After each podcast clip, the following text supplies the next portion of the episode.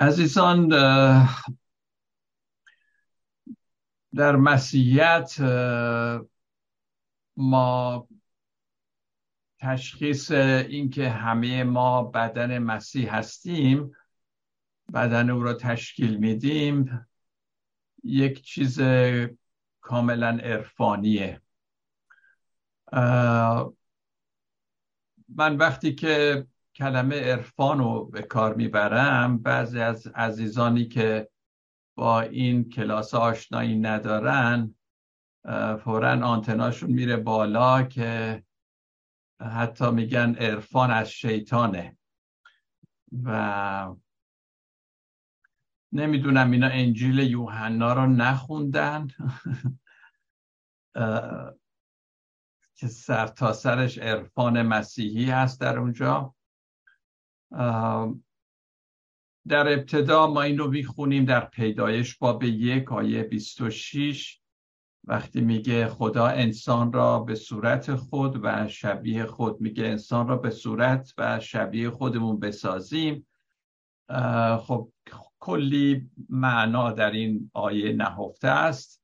اما یه چیزی که من می‌خوام بهش توجه کنم اون زمیر جمعه که به کار می‌بره خدا میگه شبیه خودمون بسازیم و خب اکثر مسیحیان هم فکر کنم این باور رو دارن که از همونجا ما می‌تونیم اثرات تسلیس اقدس رو بدونیم بفهمیم و بنابراین وقتی ما مسیحیان که هم یکتا پرستیم هم تسلیس اقدس رو قبول داریم که اینم برای خودش یک سری هست یک رازی هست.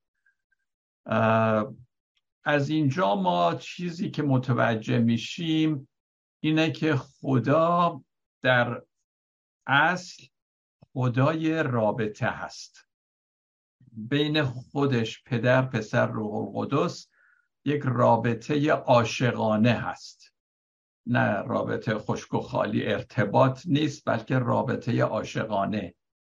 و از اونجاست که ما میگیم خدا عشق هست خدا محبته. و پدر پسر روح القدس در واقع مظهر عشق هستند از اونجاست که رابطه عاشقانه در مسیحیت و ما می‌تونیم شاهد باشیم.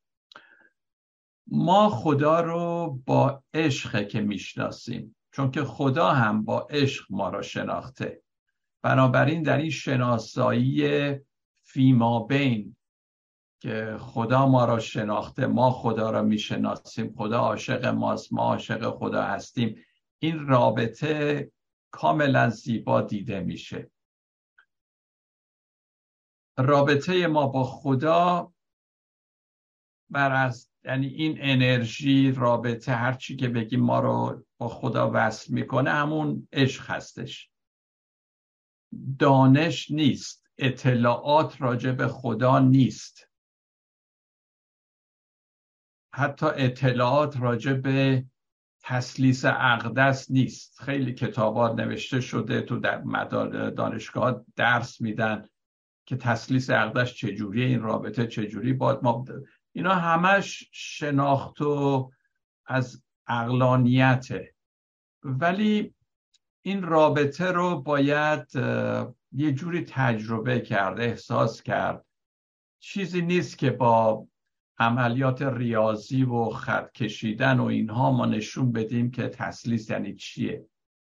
بنابراین یک رابطه عاشقانه عرفانی است. آدم یا در این رابطه هست یا نیست؟ شاید هم در این رابطه هست ولی نمی‌تونه بازگو کنه. نمی‌تونه شهر بده. هیچ اشکال نداره. خیلی هستن اون رو شهر میدن ولی توش نیستن. خب چه فایده ای داره؟ بیچاره یه دم هستن توش هستن ولی زبون الکن دارن نمی‌تونن بگن. خب چه تقصیری دارن؟ بنابراین روش خدا برای اینکه خودشو آشکار بکنه به انسان از طریق نجات فرد نیست که این صورت می‌گیره. نه از طریق کسی که اطلاعات درست راجع به خدا داره. ما بیشتر در کلیسا و در آموزشگاه های الهیاتی دانشگاه های الهیاتی خیلی سعی می‌کنن که با دادن اطلاعات ما رو به خدا نزدیک کنن.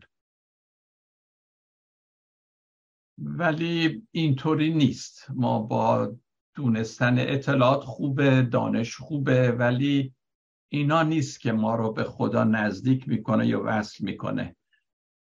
ما از طریق رابطه هست که با خدا وصل میشیم و رابطه ای که خدا هم می‌خواد حتی در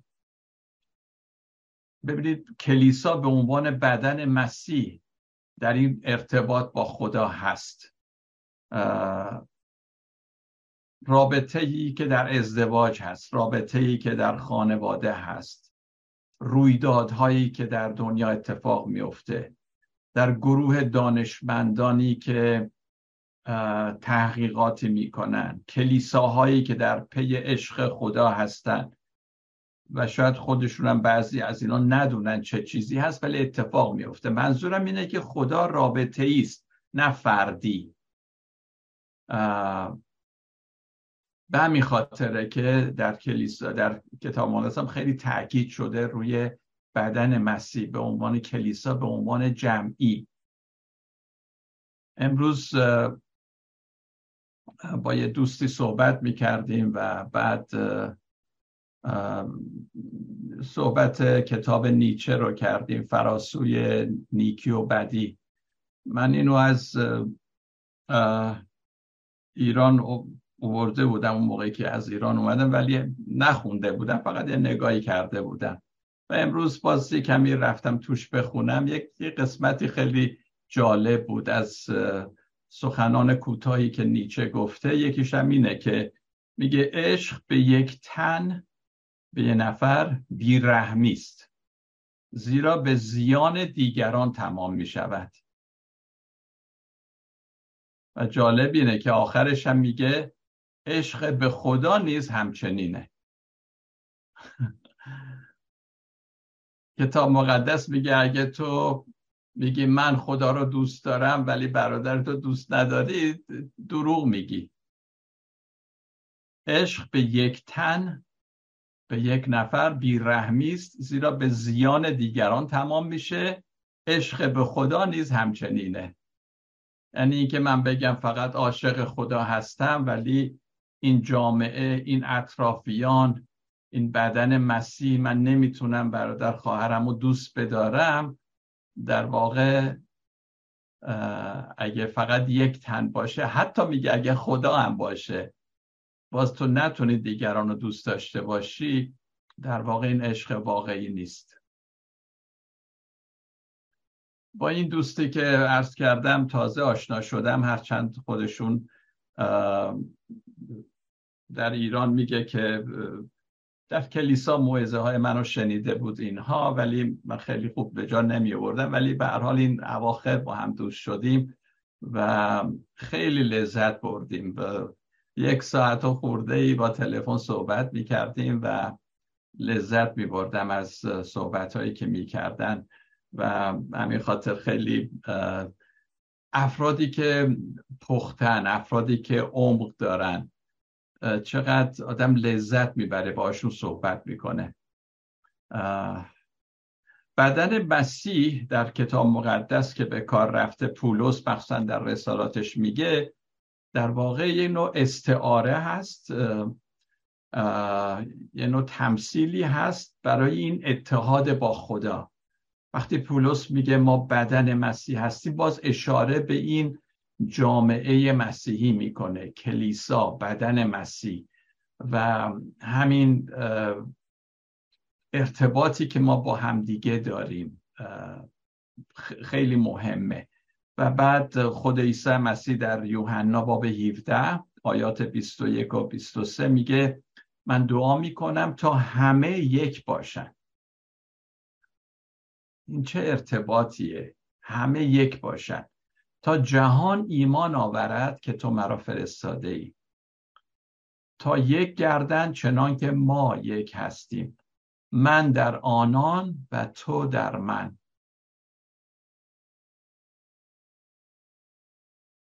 عزیزان آیا این چیزی که اینجا عیسی مسیح میگه قابل فهم شناخت با عقل میشه اینو فهمید؟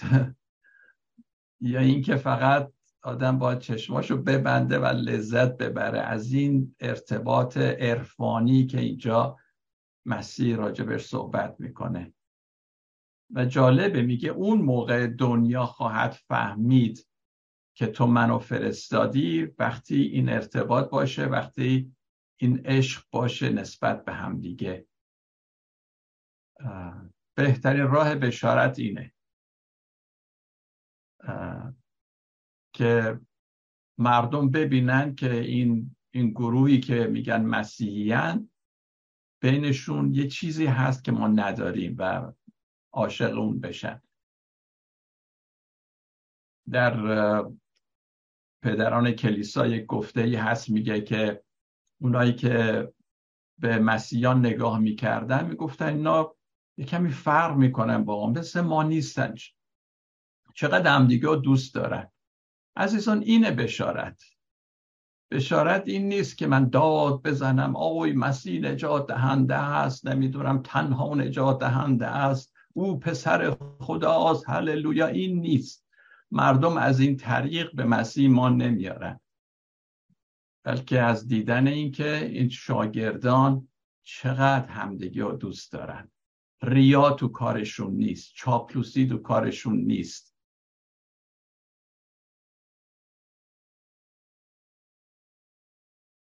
رابطه ما با یکدیگر در مسیح این این راز این سر بزرگیه که مردم رو جذب می‌کنه. به همین خاطره که من خیلی طرفدار فردی و فردگرایی در مسیحیت و آخ یه نفر اومده آقا چه علم شنگه را انداخته و چیکار داره می‌کنه؟ علامه دهره. بریم بشنویم ببینیم این باعث چی میگه. این نیست مسیحیت عزیزان. همون که همه ما می‌دونیم عبادت جز خدمت خلق نیست. به امامه و دلق و اینها نیست. و خدمت بودن در مردم بین اونها بودن. این ارتباطه. باز مسیحیت در یک کلام میشه گفت ارتباط ارتباط رابطه عاشقانه. اگه ما مسیح را همچون یک رابطه زنده در بین خودمون در میان خودمون تجربه نکنیم واقعا انجیل یک چیز انتظایی بیش نخواهد بود. اگه این تجربه واقعی در, در بین ما نباشه. اگه مسیر رو عملا با بخشیدن همدیگه با محبت کردن همدیگه تجربه نکردیم تو اینجور چیزها تجربه نکردیم از طریق کلمات و موعظه و اینها و عقاید درست ما نمی‌تونیم او را تجربه کنیم. مسیر رو در همین ارتباطات عاشقانه محبتانه ای که بین ما هست می‌تونیم تجربه کنیم. و اما نوشته های پولس که شما خوندید رسالات پولس می‌بینید که تا حدی میشه گفت خیلی فلسفی هم هست. واقعا فیلسوف بزرگی هم پولس بوده. اما برای یک طبقه خاصی ننوشته. پولس اون چه که می نویسه برای کلیساست. و کلیسا رو خیلی ارج می نهه پولس و واقعا کلیسا برای پولس خیلی معنی فوقلاده ای داشت. کلیسایی که بانی آن خود عیسی مسیحه. همینطور که در متا مثلا به باب نمونه باب 18 می‌خونیم راجع به کلیسا صحبت می‌کنه و همونجا که گفته هر جا دو یا سه نفر باشم منم اونجا هم. و هرچه بگن حک کنن منم با اونا هستم. این ارتباط که در کلیسا هست این که بدن مسیح هست خیلی قشنگ پولس اینو شهر داده و خود عیسی مسیح وقتی شاگردان رو میفرست برای موعظه حتی چیکار می‌کرد؟ دو نفر دو نفر میفرست میفرستاد. برای بشارت می‌گفت دو نفر دو نفر برید. چون یه نفر برای رساندن پیام انجیل مناسب نیست. حتما یه دو نفری می‌خواد لاقل یه بودی نیست یه نفر نیست که بهش غرورم دست بده ایگوش بخواد کاری بکنه. اینه که من خیلی دوست دارم. اینه که میری تو کلیسا نمی‌دونی کی سر کی ته کلیساست کی اون اون جماعت قشنگه. اون بدن مسیح قشنگه. در زمان پولس کلیسا می‌دونید هنوز به این شکلی که ما می‌شناسیم نبود. هنوز سازمان نیافته بود. ساختاری نداشت به اون شکل کلیسا. و مراسم و اعتقاداتی توش به اون شکل نبود. اینا بعدا به مرور زمان کلیسا از اونا برخوردار شد. کلیسا یک نهاد زنده ای بود یک موجودیت زنده. به انگلیسی میگن it's not an organization it's an organism. یک, یک چیز زنده ای بود و انجیل از طریق همین ایجاد رابطه بشارت داده می‌شد. یعنی طوری نبود که مردم بیان بشینن حالا بگن سه تا سرود می‌خونیم حالا یه نفر از آیه بخونه حالا هر کلیسا هر چی که داره یا مراسم خاصی که در کلیساهای کاتولیک و اینا هست. اینا نبود.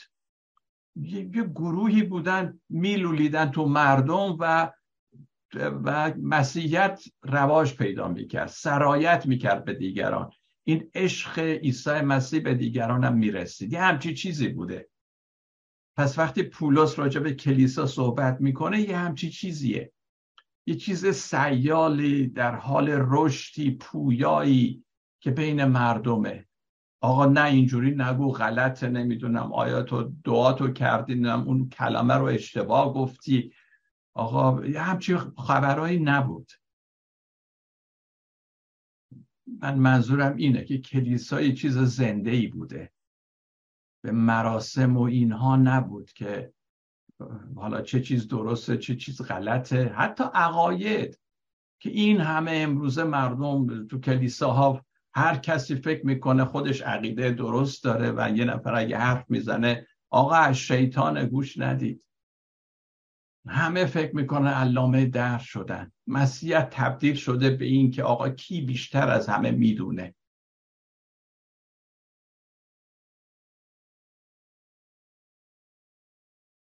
پولس استعاره که برای این نهاد زنده به کار می‌بره بدن مسیح. در رومیان باب دوازده آیه چهار تا شیشه رومیان دوازده چهار تا شیش میگه زیرا همون گونه که هر یک از ما را بدنی واحد هست که از اعضای بسیار تشکیل شده و کار همه این اعضا یکسان نیست ما نیست که بسیاریم در مسیح یک بدن را تشکیل می‌دهیم و هر یک اعضای یکدیگریم. بعضی معتقدن که حتی سعدی از این آیه شاید استفاده کرده که بنی آدم اعضای یکدیگرند که در آفرینش ز یک گوهرند. به هر جهت این این ارتباطی که ما با همدیگه داریم و بدن مسیر را تشکیل میدیم چقدر زیباست. در بطن این بدن در قلب این بدن انرژی که گروه را زنده نگه میداره این بدن رو زنده نگه میداره همانا عشق خداست که باز پولس در رومیان باب پنج آیه پنج میگه که این عشق خدا میگه به وسیله روح القدسی که به ما بخشیده شده در دلهای ما ریخته شده است.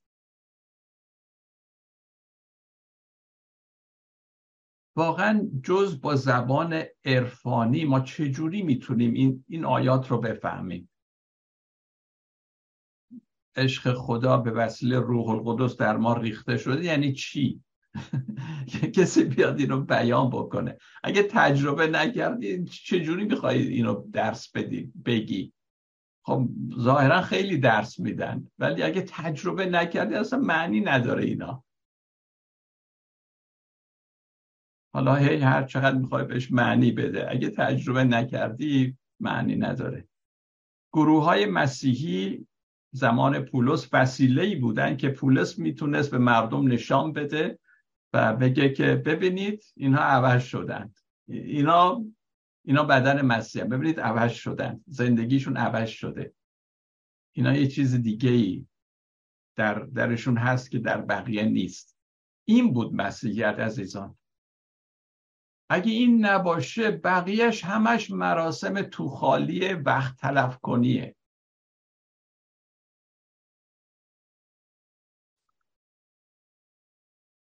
عیسی خودشم فرمود از همین محبت شما به یکدیگر همه پی خواهند برد که شاگرد من هستی. در یوحنا 13:35 که راجع بهش صحبت کردم. تعلیمی که عیسی میده برای بخشیدن همدیگه و و خیلی چیزا. تمام تعالیم عیسی را اگه در نظر بگیرید همش برمیگرده به زندگی گروهی و زندگی مشترک. در اونجاست که ما شفا میابیم در اونجاست در این ارتباطات که می‌تونیم باعث شفای همدیگه بشیم با بخشیدن با چشم پوشی از خطاهای همدیگه و تمام تعالیم عیسی. می‌بینید حول هوش همین اجتماع زندگی مشترک میگرده. اگه ما این واقعیت ها رو که عرض می‌کنم عزیزان نبینیم مسیحیت ما فقط مسیحیت این ذهنی میشه. مسیحیت در سر ما خواهد بود نه در عمل.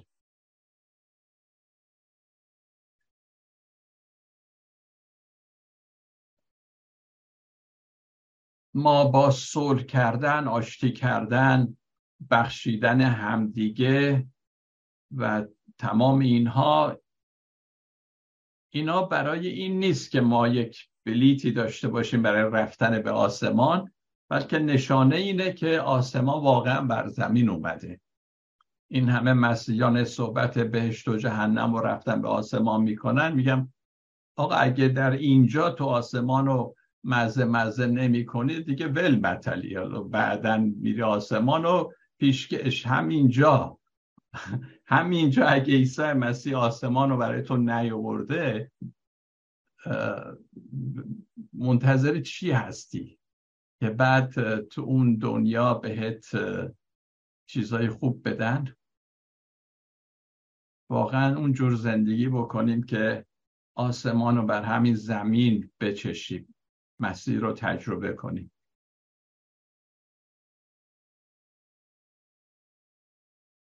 پس عزیزان اگه تسلیس اقدس پدر پسر و روح القدس اینها این رابطه نشون میده که خدا واقعا در خودش یک نوع خدای رابطه ای هست. عشق در این رابطه می‌بینیم. پس هدف این سفر روحانی که ما داریم باید در همین راستا باشه. یعنی در راستای ارتباط با هم با یکدیگر از اون باید نشأت بگیره. از خدایی که خدای ارتباطات و رابطه است. و عزیزان کسانی که این فکر عرفانی رو دارن از هر نوع اتحاد لذت می‌برن. از هر نوع ارتباطات لذت می‌برن. ولی کسی که این فکر عرفانی رو نداره همش در حال مسابقه با دیگرانه. مبارک بشه سلام. همیشه در حال مسابقه دادن با دیگرانه. کی, کی میره بهش کی میره جهنم حالا من خوبم یا اون بده. ولی این فکر عرفانی یعنی یک فکریه که دوالیستیکی نیست. دوگانگی درش نمی‌بینی. یه نوع اتحاد و ارتباط قشنگی هست درش. برای ایجاد ارتباط با دیگران ما می‌تونیم با چجوری می‌تونیم واقعا این در این ارتباط باشیم؟ اگه اینو ما نداریم عزیزان با تماس های خیلی کوچیک میشه این کار رو شروع کرد به تمرین کردن. تماس با طبیعت. با طبیعت ما بتونیم یک پارچه بشیم تماس داشته باشیم. تماس با حیوانات شاید. با این تماس ها ما می‌تونیم یواش یواش بین مردم هم این تماس را ایجاد بکنیم.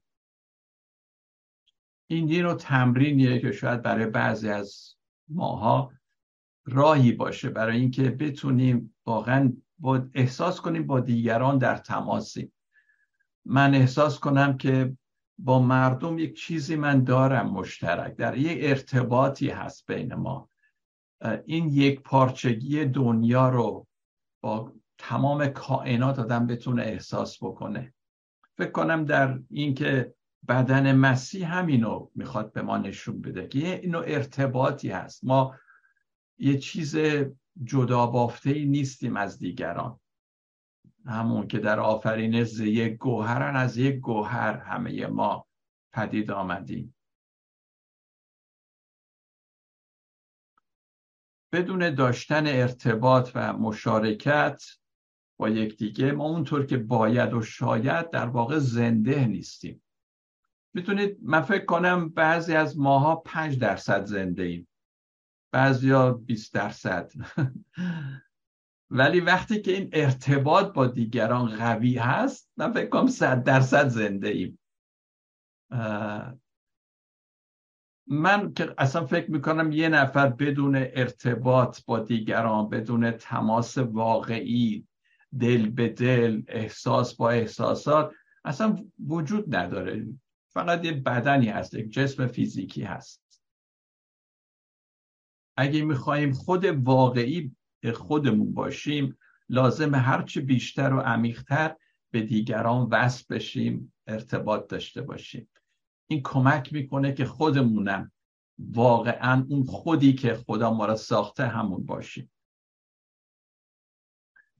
عزیزان من اینو می‌خوام بگم نمی‌دونم با من موافقید یا نه. هیچ کس نمی‌تونه به تنهایی به آسمان بره. اگه کسی به تنهایی به آسمان میره اونجا دیگه آسمان نیست اونجا دیگه بهش نیست. برای البته ایجاد ارتباط و وصل شدن و اینها ما لازمه که بارها و بارها و بارها اعتماد کنیم اعتماد کنیم اعتماد کنیم. من این روزا دارم یک نواری گوش می‌کنم کتاب صوتیه که اسم انگلیسیش هست The Sin of گناه یقین داشتن مطمئن بودن. میگن یه نوع گناهه. درست برعکس اون که ما فکر می‌کنیم در مسئله همه چی من باید مطمئن باشم حتما. باید خوب بفهمم. نمی‌تونیم خوب بفهمیم ولی می‌تونیم خوب اعتماد کنیم. و اونجاست که اعتماد پیش بیاد. حتی موقعی که من نمی‌دونم نمی‌فهمم اما من اعتماد دارم به خدا.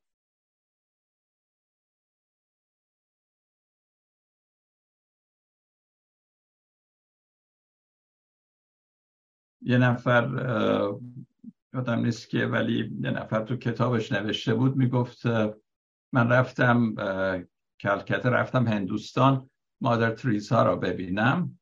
و مادر تریسا گفت که میخوایی؟ از من؟ گفت من چیکار می‌تونم بکنم که مطمئن باشم چیزها رو واضح ببینم؟ گفت نمی‌تونی. بی خودی اومدی این همه راه اومدی از من می‌پرسی. تو فقط باید اعتماد کنی. خیلی جالبه نه؟ در مسیحیت چقدر مردم حالا سعی می‌کنن همه چی بدونن ولی اعتماد کردن به خدا. خداوند من نمی‌فهمم. خیلی هم مشکلات در زندگی من هست. خیلی چیزا رو نمی‌دونم ولی به اعتماد دارم. هنریتا میرز یک زن میسونر معروف آمریکایی بود که سالهای آخر عمرش بود و ازش پرسیدن که تو اگه دوباره از نو متولد می شدی و زندگی می کردی دوست داشتی چه چیزی رو عوض کنی جور دیگه باشه؟ گفت می گفت و شخصی بود که تمام زندگیشو تسلیم خدا کرده بود و خیلی سفرهای بشارتی و خیلی مشکلات در زندگی همه برحال واقعا خادم خود خوب مسیح بود. می گفت ای کاش ای کاش من تو عمرم بیشتر به خدا اعتماد می کردم و در واقع برای من هر جا که حالا من کلمه ایمان رو در انجیل می‌بینم من ترجمه می‌کنم اعتماد. تو ذهنم میگم این اعتماد اگه بذاریم اینجا بهتر از ایمانه. چون وقتی میگیم ایمان ما فکر می‌کنیم یعنی من به یک سری اعتقادات ایمان دارم. من ایمان دارم خدا یکی ایمان دارم اینجوری اینجوری اینجوری این اعتقاداته. این به این ایمان دارم. ولی اعتماد چیز دیگه است. ممکنه من حتی عقاید درستم نداشته باشم یکم قروقاتی باشه ولی اعتماد می‌کنم به خدا. نمی‌فهمم ولی بهش اعتماد دارم. انشتین گفته معروفی داره که میگه من تو تمام این علومی که بررسی کردم و تمام این فرضیات و همه به دانشی که داشت از خلقت و از کائنات و اینا می‌گفت من در یک چیز موندم یه سوال برام هست که آیا این عالم هستی این کائنات جای امنیه یا نه؟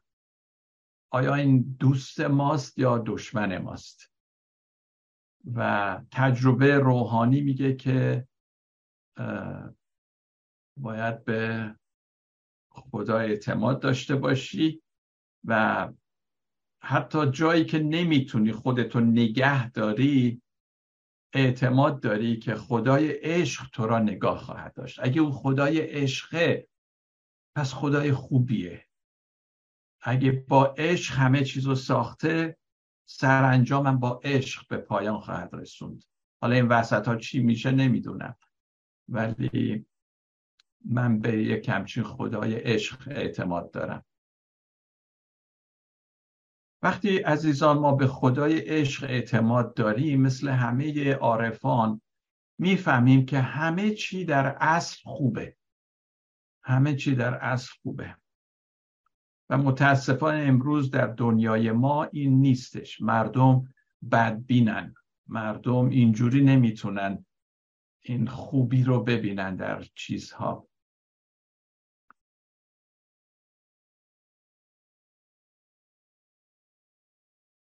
عشق واقعی به ما امید میبخشه. عشق واقعی به ما کمک می‌کنه به آنچه که هست.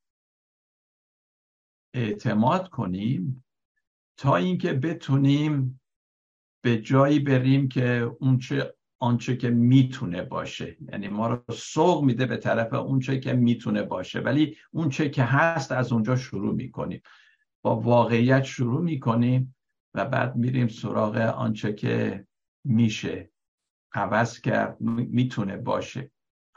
و اینو ما به شکل خیلی قشنگ توی زندگی مرگ و رستاخیز عیسی می‌بینیم. که واقعا اینا نشون میده چه چیز واقعا ممکنه رخ بده. خدا همیشه از مرگ رستاخیز رو به وجود میاره. از آنچه مرده به نظر می‌رسه می‌تونه حیات بیافرینه خدا. ایمان و اعتماد به رستاخیز به ایمانداران امید درخشانی میده. به, به ایمانداران میگه که همه چیز خوب خواهد شد. همه چی خوب هست. چنین ایمانداران کلیسایی را تشکیل میدن. اگه اینجور اعتقادات ما یعنی ایمان داریم اینجور امید داریم به خداوند. که ما جامعی هستیم افرادی هستیم که در جهانی که جور دیگه فکر می‌کنه و عمل می‌کنه ما می‌تونیم در خلاف این جهت حرکت بکنیم ولی یک همچین پیام قشنگی داریم. معمولیت پولس هم ساختن یک همچین جامعه ای بود در برابر جامعه منحتی که امپراتور را پرستش می‌کردن. ولی این جوامع کوچیک عیسی این پیام را به اون زمان اون زمان به مردم می‌دادن که عیسی خداونده نه قیصر. چون یک همچین جنگی بود. یعنی رومی ها از این بابت که مسیحا امپراتور رو پرستش نمی‌کردن و می‌گفتن عیسی خداونده است اونها رو اصطلاح عذاب می‌دادن. و جا این جامعه میگه عیسی خداونده. این جامعه عیسی یا پیروان عیسی میگن که زندگی با زندگی ساده ای باشه. به جای اندوختن ثروت اینا یاد گرفته بودن که تقسیم بکنن اموالشونو. و با عدم خشونت زندگی می‌کردن. و به جای اینکه اعمال زور بکنن خودشون زحمات رو تحمل می‌کردن. اینا بودن مسیحیان واقعی. آیا این مسیحیت امروز هم هست؟ پولس بسیار عملی فکر می‌کرد. او تعلیم می‌داد که ایمان ما باید پویا باشه. و این ایمان پویا باید همه اخشار مردم را دوست داشته باشه. پولس میاندیشید که شرارتی که در دنیا هست این شرارت جمعی که خودش میگه ریاست ها و قدرت ها در افسوسیان میگه با توسط نیکویی جمعی گروه این دسته بدن مسیح باید از بین بره. زندگی در جامعه مسیحی در این بدن مسیح یعنی از خود گذشتن و خدمت کردن به دیگران. در یک همچین جامعه ای هست عزیزان که ما می‌تونیم همدیگه رو برادر و خواهر خطاب کنیم و این معنی داشته باشه. وقتی میگیم برادر سار و خواهر مریم اینا واقعا معنی داره. تبدیل به فقط الفاظ تو خالی نشه بلکه واقعا معنا داشته باشه. پس لزوما منظور از این جامعه یک ساختار خاصی نیست سازمان خاصی نیست بلکه یه شبکه است از روابط که بین ما باید باشه. همینجور که گفتم عزیزان متاسفانه در جوامعی که ما زندگی می‌کنیم حالا هر جا که باشه این جوامع اکثرا بر رقابت بنا شده نه بر ارتباط و همکاری و اینها که ما اینو خیلی قشنگ در بدن عیسی مسیح می‌بینیم. خداوند کمک بکنه که ما هم این چنین در بدن مسیح عضو پویایی باشیم.